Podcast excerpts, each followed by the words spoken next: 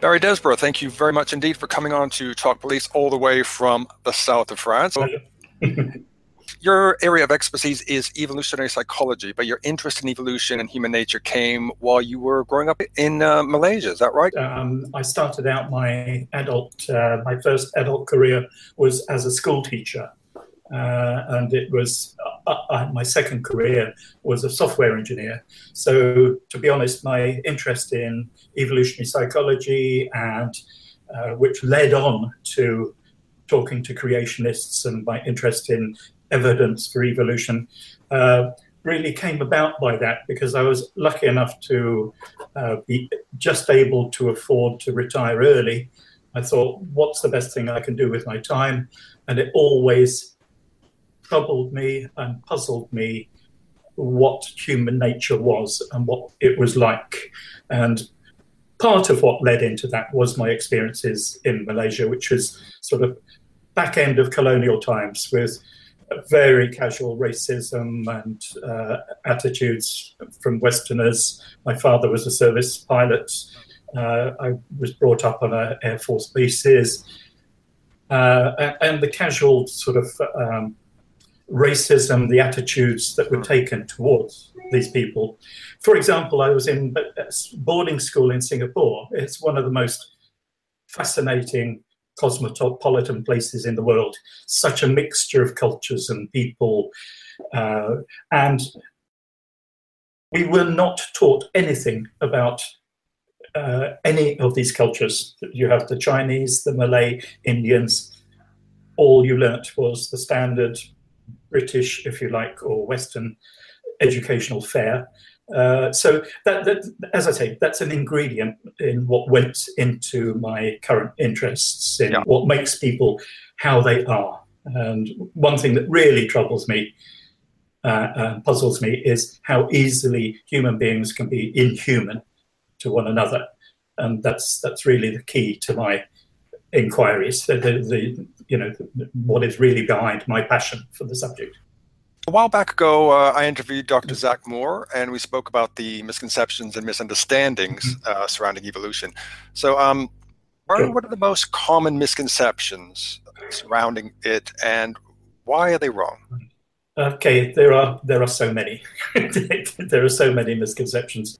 Where to start? I, I, think one thing you come across an awful lot is that uh, creationists will say that evolution is evil because it preaches competition, uh, nature red in tooth and claw between different groups, uh, which you know uh, uh refers back to what I was just saying. Uh, one a big eye opener for me about evolution was reading The Selfish Gene, uh, Richard Dawkins. An unfortunate title. It was written in the 80s. It was the title of the time. But basically, the what evolution is about is genetic information. Can this gene survive through whatever route it goes through? Creationist misconception number one is that evolution is about uh, different species outdoing each other or different groups within species trying to outdo with each other. Yeah, they're taking the survival of the fittest to sort of an extreme exactly, or to absolute yeah. extreme. And and it's a misunderstanding of that phrase. I mean the fittest it merely means the best at getting reproduced.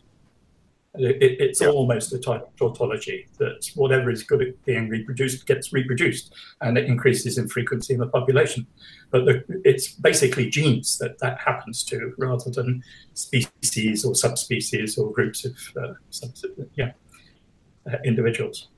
So there we are. It's about genes, not about individuals, not about species. That's one big misconception uh, that creationists like to hold on to.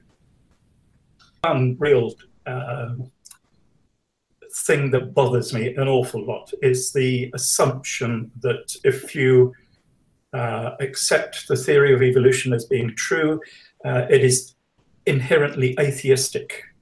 Now, I do happen to be an atheist, but I'm not an anti theist.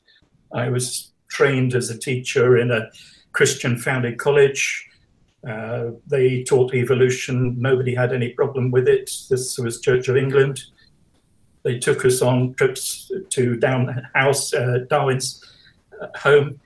Uh, and the idea that creationism is exactly the same as Christianity, and the idea that acceptance of evolution is exactly the same as atheism is basically a lie. It, you know, it's uh, some people knowingly propagate that, so I can call it a lie. Others yeah, just kind of an us and them mentality, isn't it? It, it is, yes, yeah, and it's it's it's groupthink again. It's it's you know we are this group. Uh, this is our identity. Uh, we're going to hold on to it, and we're all going to contrast it with your identity. And they almost ignore the fact that a huge number, if not the majority, of intelligent, educated Christians uh, quite happily accept uh, theory of evolution uh, as being a, a, a, representation of reality. So is that yeah, theistic? You call that theistic evolution? Is that right? Theistic, yeah. Some people don't like that sort of label, but it, it's basically um, believing in Christ as being divine, which is Christian. My understanding of what Christianity is, uh, combined with acceptance of the science of, of evolution.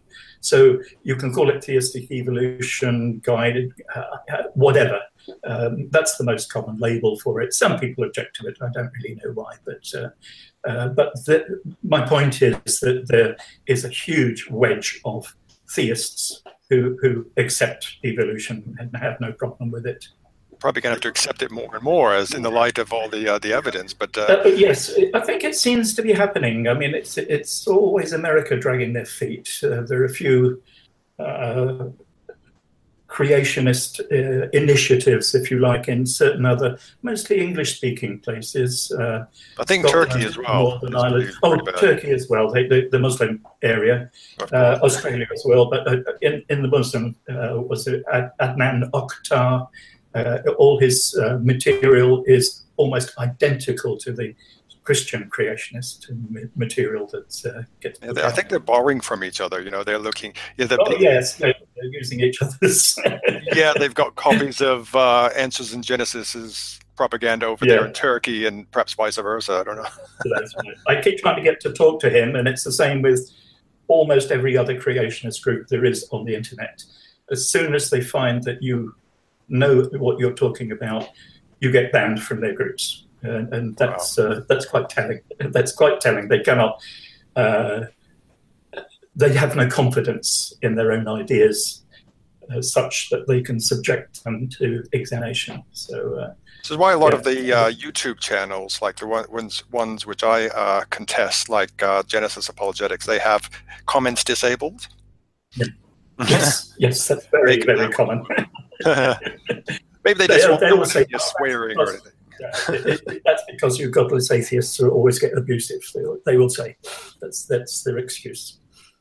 Well, that's what they think, but that's another story. Anyway, um, Barry, creationists uh, who believe in a biblical or a spiritual beginning of the universe will outright reject evolution, as you've said in a lot of cases, and say that there is no good proof for it. Um, in your blog, you talk about ERVs or endogenous retroviruses. Yes, so, I made a yeah I made a special study of that because it struck me as some of the best, clearest evidence for common descent. There is very, very little that creationists can come up with to counter the reasoning, the evidence, and the reasoning associated with endogenous retroviruses. I think of them as something like uh, watermarks on paper.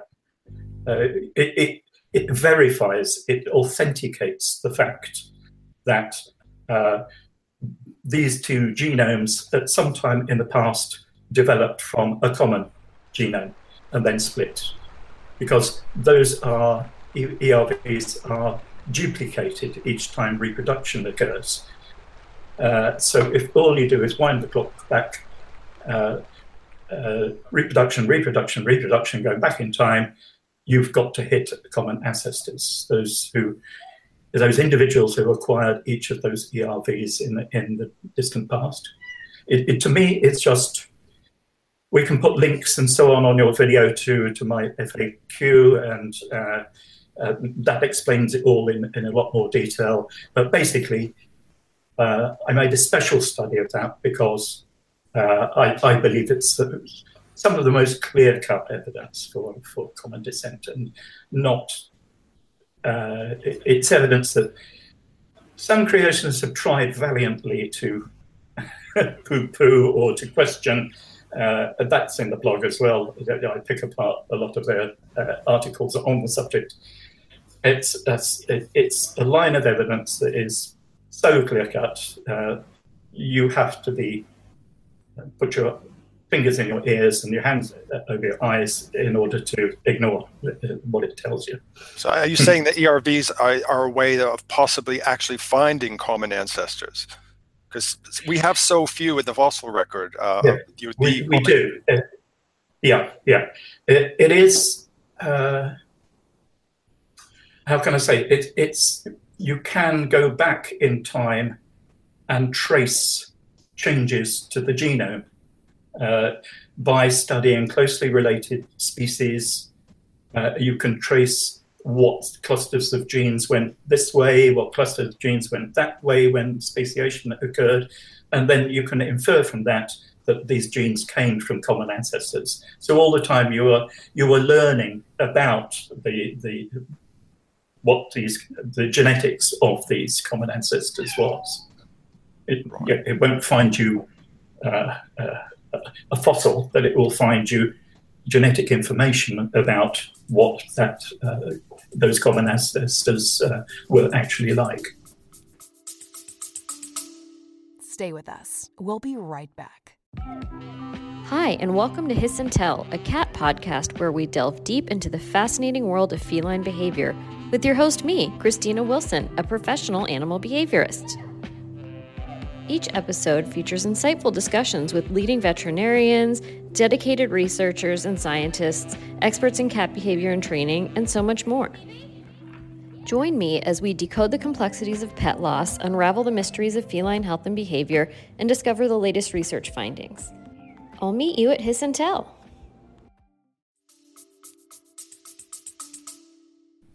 Okay, so ERVs are an excellent proof of evolution in action. So, what other ways can we mm-hmm. look around us today, look at ourselves, look at other species, and see that evolution is a fact and that it explains how life as we know it uh, came to be? Mm. Well, how life came to be is a different question. That's again a misconception that uh, creationists have. That evolution says about how life originated. Uh, so that's, or, I should say species came to be. Got to be careful. yeah, yeah, but um, I still come back to genetic markers. I'm not so much as a physiologist, uh, but I understand that there is. If you learn enough about the subject, you can trace minute details of physiology, which uh, must have been inherited from common ancestors between closely related species. The, the, the coincidences are so remarkable uh, that there is no other sort of reasonable explanation for those similarities, especially when you're talking about um, not necessarily vestigial, but, but strange properties of organisms. Why, if an intelligent designer designed two different creatures, why did he put such uh, extraordinary similarities unnecessarily into, into those creatures? It's almost as if if there was an intelligent designer, he was trying to fool us into believing that evolution was real. I'm sure that's all part of the uh, the devil's master plan, but uh, yes, I have heard that. I've heard all of them. I'm sure you've heard all of them. Probably. Yeah, yeah, there's a there's a word for that, so it, escapes me out for the moment. Uh, you manage several Facebook groups concerning evolution, and you've also worked on Wikipedia, which is interesting. Can you talk a little bit about all these? Yeah, yeah. First of all, the Facebook groups. Um, I just like to join in any lively groups, and I like to engage with creationists on on uh, on this subject. Uh, but it's difficult to find. That's that's why I'm in so many groups. As I said earlier, creationist groups themselves will tend to ban people who are too effective in arguing for evolution uh, pretty promptly. Uh, and creationists come into evolution creation discussion groups that don't tend to hang around very long and don't tend to engage in uh, discussion in, in any detail uh, for very long. So, you know, I, I have to spread myself a bit thin in order to find people to actually teach, present them with information, uh, and in, try to engage them. But it, it's also, you know, the Wikipedia is another aspect of, of me. I'm they say once a teacher, always a teacher. I was I was a school teacher for a good long time. I enjoy explaining things to people, whether it's on Facebook, uh, whether it's setting things out in my blog, whether it's on Wikipedia as well. Wikipedia uh, is what I was trying to do there is to find a way, which has been a long ambition of mine, and I haven't really made as much headway as I wanted to, uh, is to create the equivalent of a Wikipedia for children. Um, and I've I've forked out some of my own money for a Wikispaces site and, and so on, trying to get things off the ground basically the idea is that people who can produce good educational content for directed for children uh, should be able to come and produce that. We live in a world now where there is a big shortage of teachers. Textbooks are very expensive. There's a great hunger for knowledge, especially in the third world. And the technology is becoming such that almost every child on the planet will have an intelligent handheld device which is internet connected. And that's a tremendous potential opportunity for educating. Uh, these kids are hungry to learn. They, they just need to be given the opportunity to. They learn. just have to go onto their phone and and uh, one of these uh, Middle Eastern countries and go. Uh, why is uh, is there any proof for yeah. evolution? Look it up on their phone. Yes, yes, and not necessarily evolution. My speciality when I was teaching was actually mathematics, and uh, I, am you know I'm quite keen on on teaching that uh, as well. But any any subject, uh, cosmology or yeah, you name it, you name it. Climate change. Perhaps with the coming of uh, artificial intelligences, uh, kids may be guided to good educational content the trouble is, it's it's a mess. The internet is a mess. There's a whole sea of there are there are jewels and pearls in there, and there's an awful lot of garbage as well. So, you know, my idea was that you'd have have a, at least one point at which you can access good educational content, which may branch out to other sites. Uh, you know, uh, uh, but a, a, child with equipped with uh, an internet device like, like that. There have been initiatives. So they just hand out the one laptop per child, the, the Hole in the Wall project uh, in, in, Calcutta or somewhere. They just put a, a computer screen facing the street. So the street kids, completely illiterate street kids, came up almost like wild animals saying, what, What's this? And they start pressing buttons. and But these initiatives need content. So it's no use just handing out a machine. Uh, kids need guidance, they need uh, points at which they can go, like Wikipedia for adults. But uh, it's a specialist skill, I think, writing for children, writing content which is the language isn't too complicated, that is adequate for explaining the concepts that are being covered uh, and just styles of writing, just the way it's laid out, and not too much content on a one screen. Like um, like Wikipedia, um, the the the, uh, the main Wikipedia is it's in a sense self-correcting, isn't it? It might say it might say citation needed, then someone will come in and, and do it. Yes. clarify something. So That's it would right. work like that. It would, yes, yes, just like that. Uh, but it would be, it's not suitable content for young uh, children in the sense that there is too much information on one screen. The language isn't uh, ideal. Uh, it, it, takes a teacher's eye, I think, to know what is what is the best way to present that uh, type of, the type of information that you want to. Barry, why do you think uh, creationists are so resistant to evolution being a proven fact? Obviously, they have a religious agenda, but underneath yeah. it all, I was thinking about this just recently. I mean, they have been brought up with these ideas that it is evil, it's atheistic, it has no soul, no morality behind it, uh, anything can go. Uh, so they, that's the diet they've been fed on.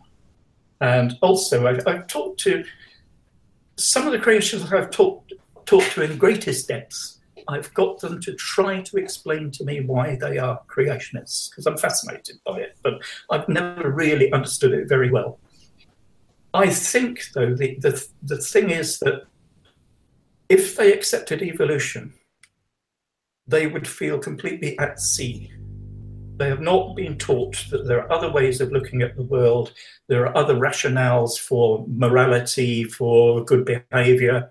Uh, and, and they're they are panicked by the thought. I think I, I see them as uh, people clinging clinging to a pole in a hurricane. Uh, uh, you know, if they let go, let go of their creationism, they would be completely lost because they're they're not equipped. They're not equipped to form uh, an alternative worldview. Uh, they've been corralled away from it. Uh, they haven't really given it enough consideration, uh, enough credence to believe that people can be moral, live good, decent lives, and believe in the theory of evolution. That, that's it. I think they, they're, they're frightened and, and, lost if they, they, feel they would be lost if they let go of their. And I, I, asked this question of uh, Bill Ludlow in another interview, and he said, yeah. uh, his his take on it is they take it personally. Um, you know, I'm not an ape. I'm this glorified creature made in the image yeah, of God, and uh, don't take that away from me. I'm not. Oh, that is one thing. Yes, I'm, I'm not a monkey. I, am yes, that, that is one thing, and also it's a a core part of their identity.